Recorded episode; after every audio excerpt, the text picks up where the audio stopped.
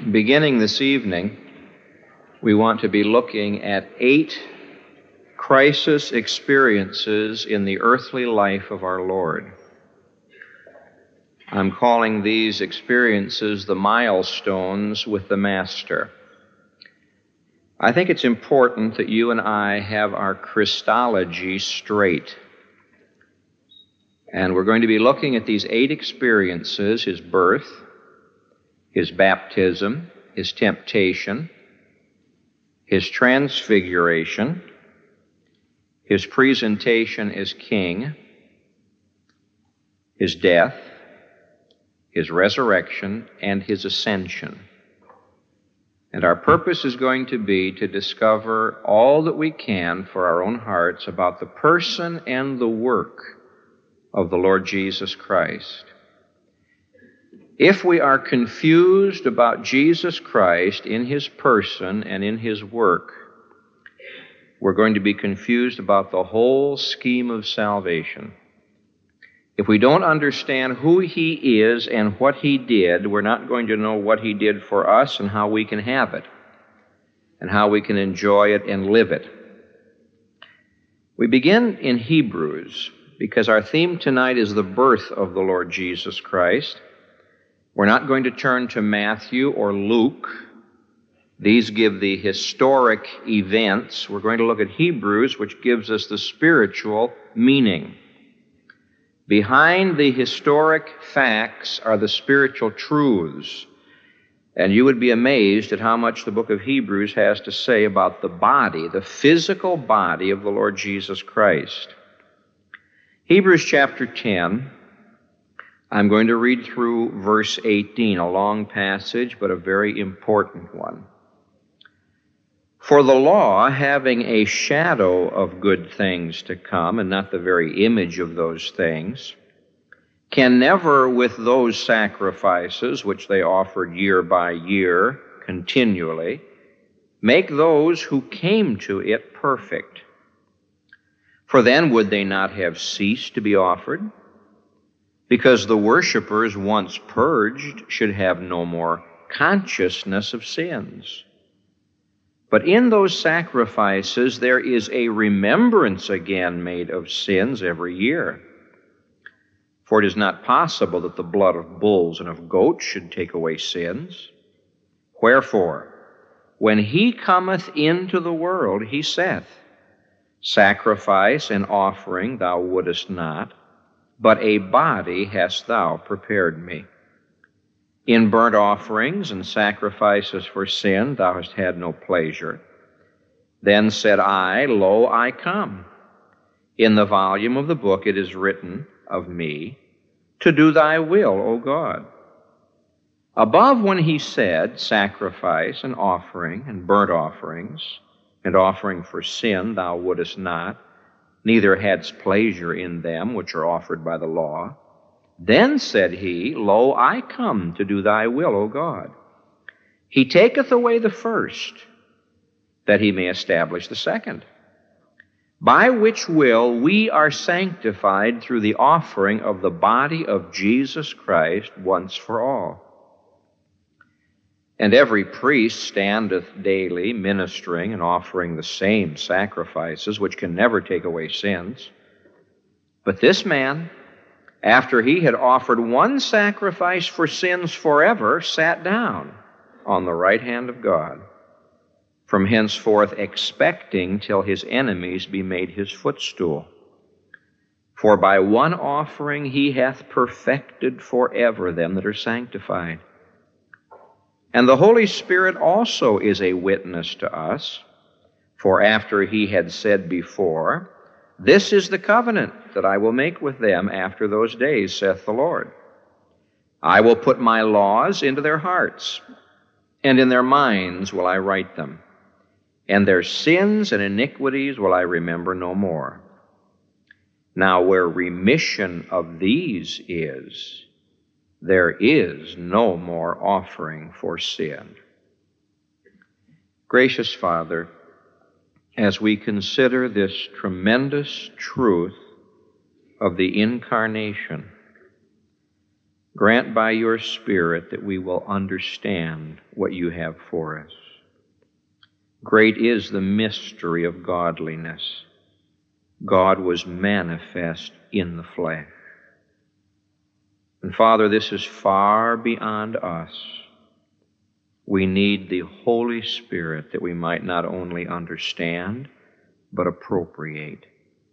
And so teach us, we pray, in Jesus' name. Amen. Everything that our Lord Jesus Christ did on earth depended upon his birth. This was the beginning. We have here the remarkable account of the Son speaking to the Father as he comes into the world. Now, we aren't going to pinpoint the time when this happened. But we have God the Son coming in a human body and saying to God the Father, as he came into the world, Lo, I come to do thy will, O God. Jesus Christ, the Son of God, took upon himself a human body. And the question we're asking is why? Why did Jesus Christ take upon himself a human body? And the answer to that is that he might fulfill certain divine purposes. Lo, I come to do thy will, O God. God the Father had certain divine purposes for God the Son to fulfill, and he could only fulfill them in a human body. Now, what are these purposes? The book of Hebrews suggests to us that there are at least four purposes that our Lord Jesus Christ fulfilled by taking upon himself a human body. Purpose number one, he revealed God. Now, God, as to his nature, is invisible. In one of our favorite worship hymns, we sing, Immortal, invisible, God only wise, a text that is taken directly from the Word of God. Now unto the King, immortal, invisible. God is spirit. And because God is spirit, he is invisible to the human eye. When Jesus Christ wanted to reveal God to men, it was necessary for him to come on the level of man, which meant he had to become man. Many years ago, I remember hearing an intervarsity speaker talking about the incarnation using the familiar illustration of insects. I'm not crazy about insects. This is why I stay away from picnics because I don't like bugs. But um, have you ever, in uh, a summer season, been somewhere where a group of ants have been busy down there doing something, dragging something or gathering something, and your shadow falls across them and they scatter? Now, you have no intention of stepping on them. You have no intention of frightening them, but they scatter. And so you stand there and you say to them, Look, don't run away. I'm not going to hurt you. I'm not on an anti ant crusade. Just, uh... they just keep on running. Why? Because you can't communicate with ants, and they can't communicate with you. The only way you'd be able to tell these creatures, these little insects, would be if you were to get down to their level and say, Now, just a minute, whenever you see that shadow, don't run away. Don't be afraid. I'm not here to hurt you. Now, this gives us some small illustration of what our Lord Jesus had to do. Now, God had been revealing himself to man in many ways. The heavens declare the glory of God. God had revealed himself to man through his creation. In fact, Hebrews begins this way. I think the book of Hebrews begins the greatest of any book in the New Testament. It starts off God. That's all it starts. God, who at sundry times and in diverse manners spoke. God has spoken. That's a tremendous thing. If I were God, I wouldn't speak to anybody. The way they treat my law, the way they treat me. But God has spoken. Now, how has He spoken? He has spoken in time past unto the fathers by the prophets. Now, hath in these last days spoken unto us in his Son. In other words, one reason why Jesus Christ took upon himself a body was that he might come and be heard and be seen so people would know what God was like. Now, if you'll turn back to Hebrews chapter 10, you will notice a remarkable statement here. He says, Lo, I come. Now, no other baby could make that statement. Jesus Christ wasn't just simply born, He said, I came into the world. You know what that means? That means He existed before He came into the world. That's why Hebrews chapter 10 says, A body hast thou prepared me. In other words, our Lord Jesus Christ existed before his birth. He existed before his mother. He existed before his foster father. He existed before all time. When our Lord says, I come, he is declaring his deity. Jesus Christ can reveal God because Jesus Christ is God. We go back once again to Hebrews chapter 1, verse 3, speaking about the Lord Jesus, who, being the brightness of his glory and the express image of his person. You know what that means? He is God. If I stood before you and said, I am the brightness of the glory of God, you'd shake your head and say, No. I am the express image of his person. You'd say, Sorry, you haven't seen yourself lately. But Jesus Christ could dare to say, and no one could contradict it. He that hath seen me hath seen the Father. Philip said to him, Show us the Father, and we'll be happy. Jesus said, Have I been so long time with you, and yet you don't know me? He that hath seen me hath seen the Father. And so Jesus Christ reveals God to us because he is God. Now, when someone comes to your front door and denies that Jesus Christ is God, we have Hebrews chapter 10 telling us very, very clearly he came in a prepared body. Now, when I was born, I didn't come in a prepared body. According to the Word of God, there are only four ways to get a body. You better remember these. You can get a body without a man or without a woman. That's the way Adam got his. God made his body directly. Or you can get a body with a man but no woman. That's the way Eve got hers. She was made from part of Adam. Or you can get a body with a man and a woman. That's where Cain and Abel got theirs. The normal process of birth. Or you can get a body with a woman but not a man. That's the way Jesus got his. Joseph was not the father of the Lord Jesus Christ. He was the foster father, the legal father, but not the begetter of the Lord Jesus Christ.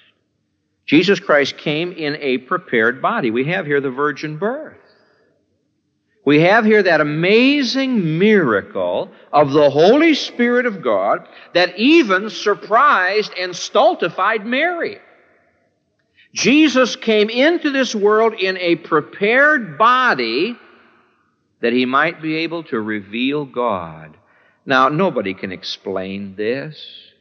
That's why Paul wrote, Great is the mystery of godliness. God was manifest in the flesh. But I am glad that this is the way it happened. It tells me that Jesus Christ is God. It tells me that I am not an idolater when I worship Jesus Christ. It tells me that Jesus Christ is sinless, holy, harmless, undefiled. As you read through the book of Hebrews over and over again, the writer talks about the sinlessness, the separateness of Jesus Christ. He had to come into this world with a prepared body. Had he come in with our nature, he would have been sinful. He came with a prepared nature, conceived of the Holy Spirit, sinless. And so the first purpose that he fulfilled was that of revealing God. When you see Jesus Christ, you see God.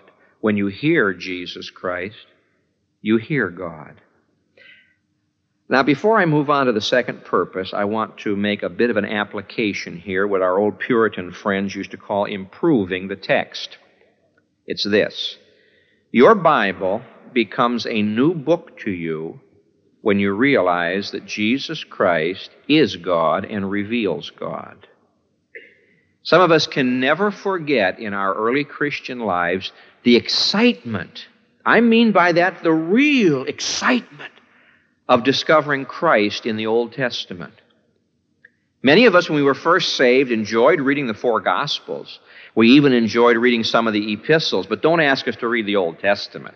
Starts off pretty good, but after a while you get to all those tent pegs and all of these curtains and all of these wars and then these prophecies, and so you flip over and you start reading Matthew, Mark, Luke, and John again. And then one day you discovered in the volume of the book it is written of me. The key to the Bible is Jesus Christ, His birth, His life, His death, His coming again. You see, Jesus Christ is written in the Old Testament. Uh, he is the key to history. All of the history in the Old Testament is preparation for His birth. When I discovered that, Old Testament history took upon a whole new meaning for me. I understood why God chose Abraham. He had to have a nation. Why God chose Judah. He had to have a tribe. Why God chose David. He had to have a family. And all of Old Testament history begins to make sense. He's coming. He's going to be born. He's going to be born. And Satan's doing everything he can to keep him from being born fouling up the Hebrew nation. At one point in Old Testament history, one little baby boy was all that was left in the link of the chain of messianic prophecy. He's the key to Old Testament prophecy. When you read the Old Testament prophets, if you take out Jesus Christ, you're reading in the dark. He's the key. When you read the Old Testament typology, I used to skip over Leviticus and Exodus. I mean, I wasn't too interested. I couldn't build a birdhouse. Why worry about a tabernacle? And I wasn't interested in I wasn't interested in slaughtering a bunch of animals. And then one day someone said, You know, it's a picture of Jesus Christ. Is that right? Tell me about it. And I discovered that Jesus Christ is the key to prophecy and history and typology. He's even the key to the Psalms. When you read the Psalms, you feel the heart of Jesus Christ, the feelings of Jesus Christ. And so the Bible becomes a brand new book to you when you realize that all the Old Testament is pointing to his birth, that he might reveal God. In the four Gospels, he does reveal God. Then he goes back to heaven and leaves behind a spiritual body to take his place to reveal God. And that we might do a good job of it, he gives us Romans through Revelation to show us how to live that we might reveal God. Jesus Christ glorified God in his body, and you and I should be glorifying God in our bodies. You see, the world can't see God, all they can see is us. We're the only Bible they read. We're the only thing they ever see that points to God. He came to reveal God. Now, there's a second purpose in our Lord's coming, taking upon himself a body. Hebrews chapter 2, verses 14 and 15. He came to defeat Satan. Forasmuch then as the children are partakers of flesh and blood, he also himself likewise took part of the same. In other words, Jesus Christ took upon himself human nature, that through death he might destroy him that hath the power of death, that is the devil, and deliver them who through fear of death were all their lifetime subject to bondage. In other words, in order to defeat death, he had to have a body that he might be able to die. Now, God cannot die. God is eternal. Being eternal, he has no beginning and no ending. Many of us can recall, I'm sure you do, when as a child the truth of God began to dawn upon you. And I remember lying in bed trying to figure out eternity. Everything that I held dear was dear to me because I was going to lose it someday. You grow out of childhood, and maybe mother and dad pass away. And I was just listening to myself, all the things that I had, and they were precious to me because they weren't going to last. How could anything be precious forever? And I would try to conceive of eternity going on and on and on. and you wake up with a headache. Have you ever done that? It's a tremendous thing. Now, Jesus Christ is eternal. He has no beginning and no ending. You and I are not eternal. We've had a beginning. Some of you don't want to remember your beginnings. You've stopped counting your beginnings, but you had one. But you're never going to have an ending. We are immortal. We're going to go on forever and ever, either in heaven or in hell. Those who have trusted Christ as their Savior, eternity in heaven. Those who have rejected Him, eternity in hell. What a tragedy. Now, our Lord Jesus Christ took upon Himself a body that He might be able to fight the devil and defeat the devil and wrest from the devil the power of death. In our new hymnal, the one verse of the song, death of death and hell's destruction. That's what he did in the cross. One of the great Puritan writers has a book called The Death of Death in the Death of Christ. You see, the Lord Jesus Christ, by taking on himself a body, defeated Satan. By the way, we won't take time to do it, but it's rather interesting to contrast our Lord's attitude and Satan's attitude. Satan said, Ye shall be as God. Jesus Christ was God and became man. Satan said, Lift yourself up and be somebody important. I will be like the Most High. Jesus Christ was the Most High and came down to become the lowest of the low, a servant. Satan said, Yea, hath God said? Jesus said, In the volume of the book it's written of me, I've come to do your will. Satan said, Ye shall not die. Jesus came and did die and defeated death by dying. Satan said, You shall know good and evil. Jesus Christ took upon himself the sins of the world when he died. Now, he could not have defeated Satan and conquered death unless he could die. All of this started, as you know, way back in Genesis chapter 3, verse 15, when God declared war on the devil. And God said that the seed of the woman would one day defeat the seed of the serpent. And one day the serpent's head was going to be crushed. And that's what happened at the cross. Sometime, whenever the devil is getting after you and you feel like he's going to win the battle, just turn to Colossians chapter 2 and read it to the devil. Just read it to him. Just taunt him with it. Colossians chapter 2, verse 14. Blotting out the handwriting of ordinances that was against us, which was contrary to us, and took it out of the way, nailing it to his cross, and having spoiled principalities and powers, he made a show of them openly, triumphing over them in it, in the cross. On the cross, when my Lord was at his weakest, he won his greatest battle, completely defeating Satan and all of his hosts. But he had to have a body to do this. When Satan brought sin into this world, he did it through the body of Adam. In one man, one man's disobedience, all of us were plunged into sin. When our Lord would bring victory into this world, He did it in a body of the last Adam, Jesus Christ. He had to have a body to defeat Satan.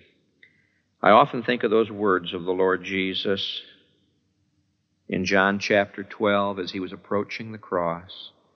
Now is the judgment of this world. Now shall the prince of this world be cast out.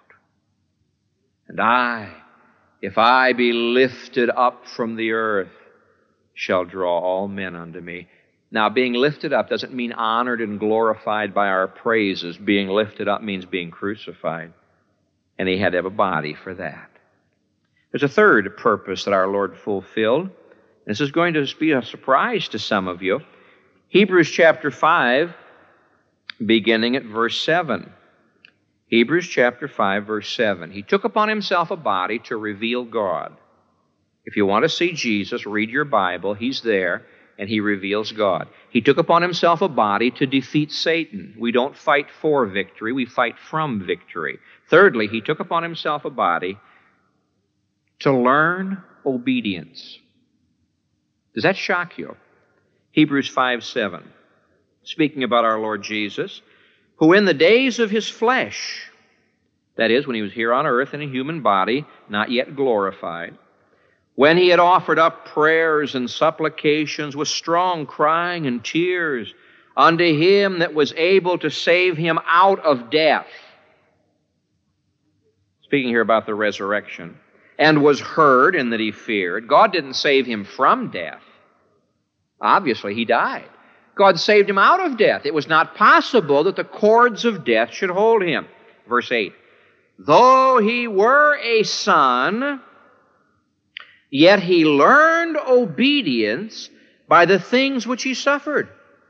And being made perfect, being perfected in his humanity through what he experienced, he became the author of eternal salvation unto all them that obey him, called of God a high priest after the order of Melchizedek. Now, how in the world can God learn anything? How can you teach God anything? Who is his counselor? With whom does God come and get advice? Obviously, it's ludicrous to even say such a thing. God knows everything from the very beginning. He's talking here about the days of his flesh. Now, the incarnation is not as easily explained as some people like to believe. There are many mysteries about his incarnation that we'll not be able to understand till we get to glory. Our Lord Jesus Christ had perfect power, and yet he was weak. Our Lord Jesus Christ knew what was in men, yet he asked, Where did you bury Lazarus? How long has he been dead? Well, of course, when our Lord showed up at the grave of Lazarus, he'd been dead for four days. And he raised him from the dead. And yet he stood there and wept. He wept and then he exercised resurrection power and raised him from the dead. How long has your boy been like this? He asked the father. There are mysteries here. When my Lord came in a human body, he emptied himself, not of his deity, but apparently he emptied himself of the independent exercise of his deity. I do always those things that please him. Whatever the Father says, that's what I do. We're going to see when our Lord was tempted that he defeated Satan not as God, but as man. Certainly, God can defeat Satan, but I'm not God.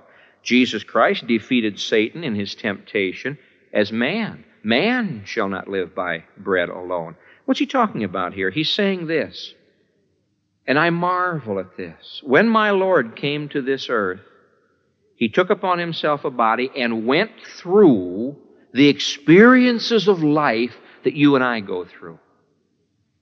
As the God man, he learned submission through the things that he suffered. He has gone through hunger and thirst. He's gone through misunderstanding and criticism. He's been lied about. He knew what it was to be poor. He knew what it was to be a member of a downtrodden minority race. Our Lord went through the onslaughts and the assaults of Satan. Don't ever get the idea that once he finished those temptations in the wilderness, that was the end, not on your life. Satan was constantly after him. There were people blaspheming the Lord Jesus. He's a drunkard. He's a wine bibber. The Lord Jesus went through things you and I have gone through and more. He went through the suffering in the garden. He went through that arrest and being treated like he lost his rights, lost his human rights, lost his civil rights. And then he was crucified. And nobody in this auditorium can ever come to him and say, Now, you don't know what I'm going through. That's one reason why he took upon himself a body. He learned to depend upon the Father through the things that he suffered. He learned to walk by faith. He was perfected. He was equipped for his ministry. What ministry? The ministry of being our high priest. I suppose everybody here at some time or another has said, Nobody understands. Lots of times children say this to, this to, to their parents. Well, mother, you just don't know how I feel. Well, now, Dad, you just don't know how I feel. Well, I do know how you feel. No, you don't know how I feel. Look, I went through. No, you. Nobody's ever gone through this. Ever talk like that? And someday they get married and have their own kids, and one day their kids come and say, You know, you don't know what I'm going through. And they say, Oh, that sounds familiar. You can never come to Jesus Christ and say, You don't know what I'm going through. He knows what you're going through. In fact, He knows what you're going through more than you do because when He went through it, He had no sin in His life to dull it. When He went through temptation, it was the, the whole thing. When He went through testing and trial, he had a super sensitive nature. He had the holy nature of God, and he felt this far more than you and I feel it. He knows what you're going through. That's why Hebrews chapter 2 says what it says in verses 9 and 10. We see Jesus, who was made a little lower than the angels for the suffering of death we see him crowned with glory and honor, that he, by the grace of God, should taste death for every man. For it became him, it was suitable for him, for whom are all things, and by whom are all things, in bringing many sons unto glory, it was suitable for him to make the captain of their salvation perfect through suffering. Verse 17 Wherefore, in all things it behooved him to be made like his brethren that he might be a merciful and faithful high priest in things pertaining to God. For in that he himself hath suffered, being tempted, he is able to help them that are tempted. And that encourages me. As my high priest, he can keep me from sinning if I'll just come to the throne of grace and let him do it. Now, the reason many Christians get bitter when they're going through difficulty is because they forget this. Some Christian fails you, life fails you, you say, Well, God doesn't care. God doesn't know what I'm going through. Dear friend of mine, He knows more of what you're going through than you know. All you have to do is come to that throne of grace and say, Lord, when you were here on earth, you experienced this. You know how I feel. You know what I'm going through. Here I am. Give me the grace that I need. You're merciful and you're gracious. Now just give me what I need to see me through. One little word about this and we'll move on. Jesus Christ learned obedience by going through suffering. The only way to really learn the will of God is to suffer. A lot of folks want to know the will of God like you do the instructions for running your uh, vacuum cleaner. No, God has to put us through difficulties. He learned through obedience. So often we learn through failure. Uh, Hebrews 10 quotes back from Psalm 40, where it says, um, A body thou hast prepared me. Psalm 40 says, My ears hast thou opened. Here's a case where the New Testament expands the Old Testament. The psalmist said, speaking about the Lord Jesus, My ears hast thou opened. When the Holy Spirit wrote it in Hebrews 10, he said, A body thou hast prepared me. I came to do thy will, O God. No contradiction here. If you'll read at your leisure Isaiah chapter 50, verses 4 and 5, where it talks about the Lord Jesus having his ears open to the will of God, that's all he's saying. You gave me a body to obey your will. My ears are open to your will. I'm going to obey it. Now, He's able to sympathize with you. Don't get bitter. Don't get critical. Don't stay away from church and say, well, nobody understands. Jesus understands. If you want the kind of sympathy and comfort and consolation and strength that really makes a difference, go to the throne of grace. There was a fourth purpose that our Lord fulfilled by taking on himself a body, and we go back to Hebrews 10 that he might die for sinners. He took upon himself a body that he might reveal God. He took upon himself a body that he might learn obedience, that he might be able to defeat Satan, and that he might die for sinners. The word perfect is used in verse 1 of chapter 10. It's used in verse 14. It's one of the key words in the book of Hebrews. He's talking about that which is perfect. Now, if you'll turn back to Hebrews 9, you'll discover in verse 9 that the gifts and the sacrifices of the old covenant could not make him that did the service perfect. Mark that. The sacrifices made nothing perfect. Turn back to chapter 7 of the book of Hebrews, verse 11. If therefore perfection were by the Levitical priesthood, the priests made nothing perfect. Verse 19 of chapter 7. For the law made nothing perfect. Now, here we have the three great components of the Hebrew religion. The sacrifices made nothing perfect. The priests made nothing perfect. The law made nothing perfect. And when you get to Hebrews chapter 10, verse 1, he sums the whole thing up. The law can never, with those sacrifices which those priests offered year by year continually, make those who come to it perfect. In other words, the old covenant never brought anything to perfection. It was all temporary. Now, it's obvious that the blood of bulls and goats can't take away sins. Here's a man who is a moral creature made in the image of God. Here is a sheep. How can the blood of a sheep, an animal, ever take care of the sins of a moral creature made in the image of God? Man's sin is deliberate. This sheep is not volunteering to die. His death is involuntary. He's taken up to the altar. He's slain at the altar. He didn't volunteer. The blood of bulls and goats could only temporarily cover sin. And every year they had to go through the Day of Atonement. Every year, every year, the same ceremony. And you'll notice that he says that these sacrifices did not bring the remission of sin, they brought the remembrance of sin. Verse 3. In these sacrifices, there's a remembrance of sin. The animal sacrifices failed.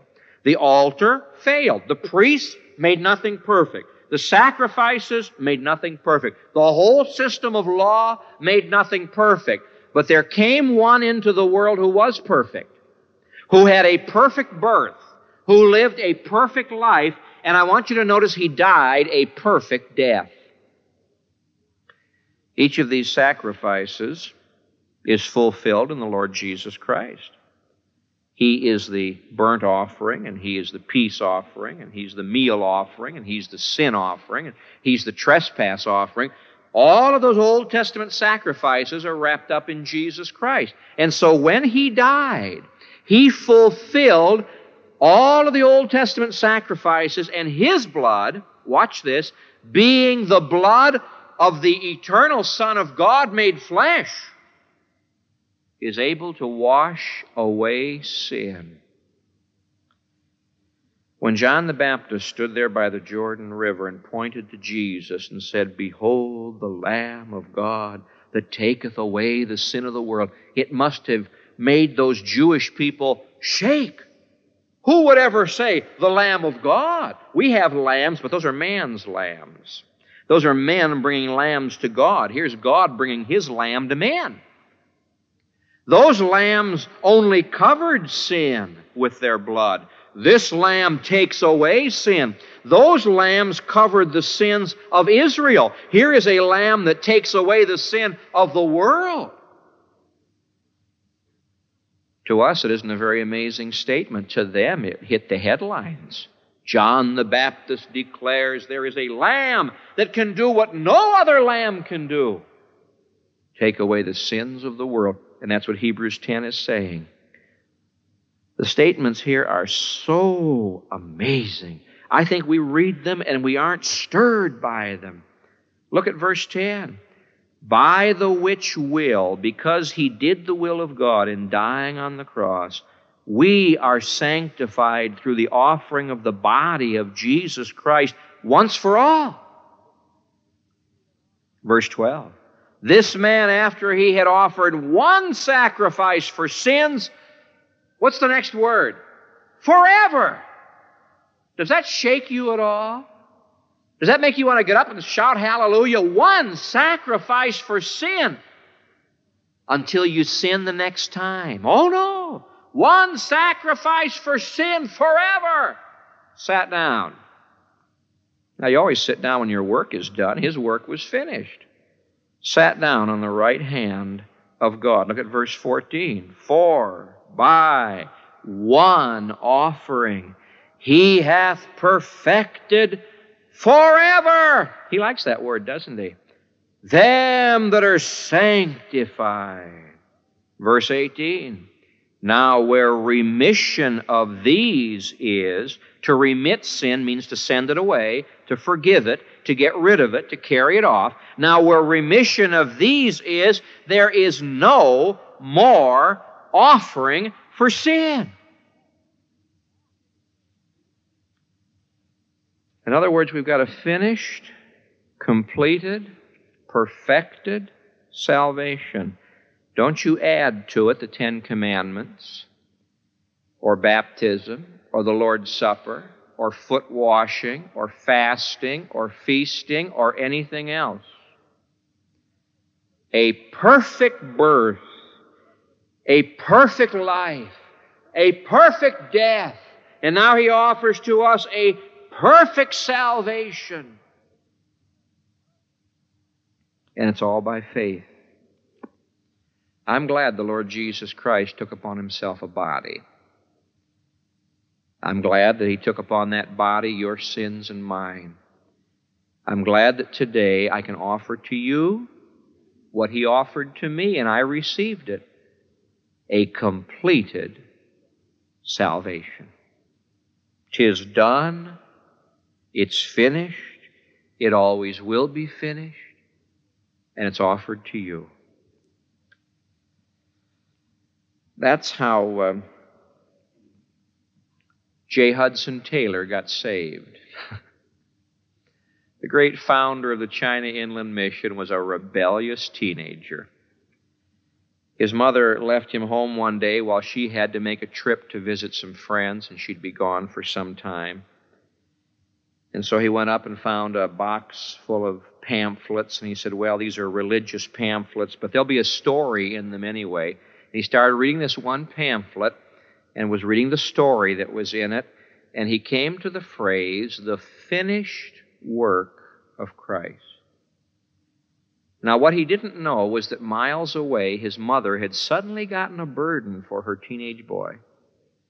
And she'd gone off by herself and prayed and prayed and prayed until God released the burden and she knew he'd get saved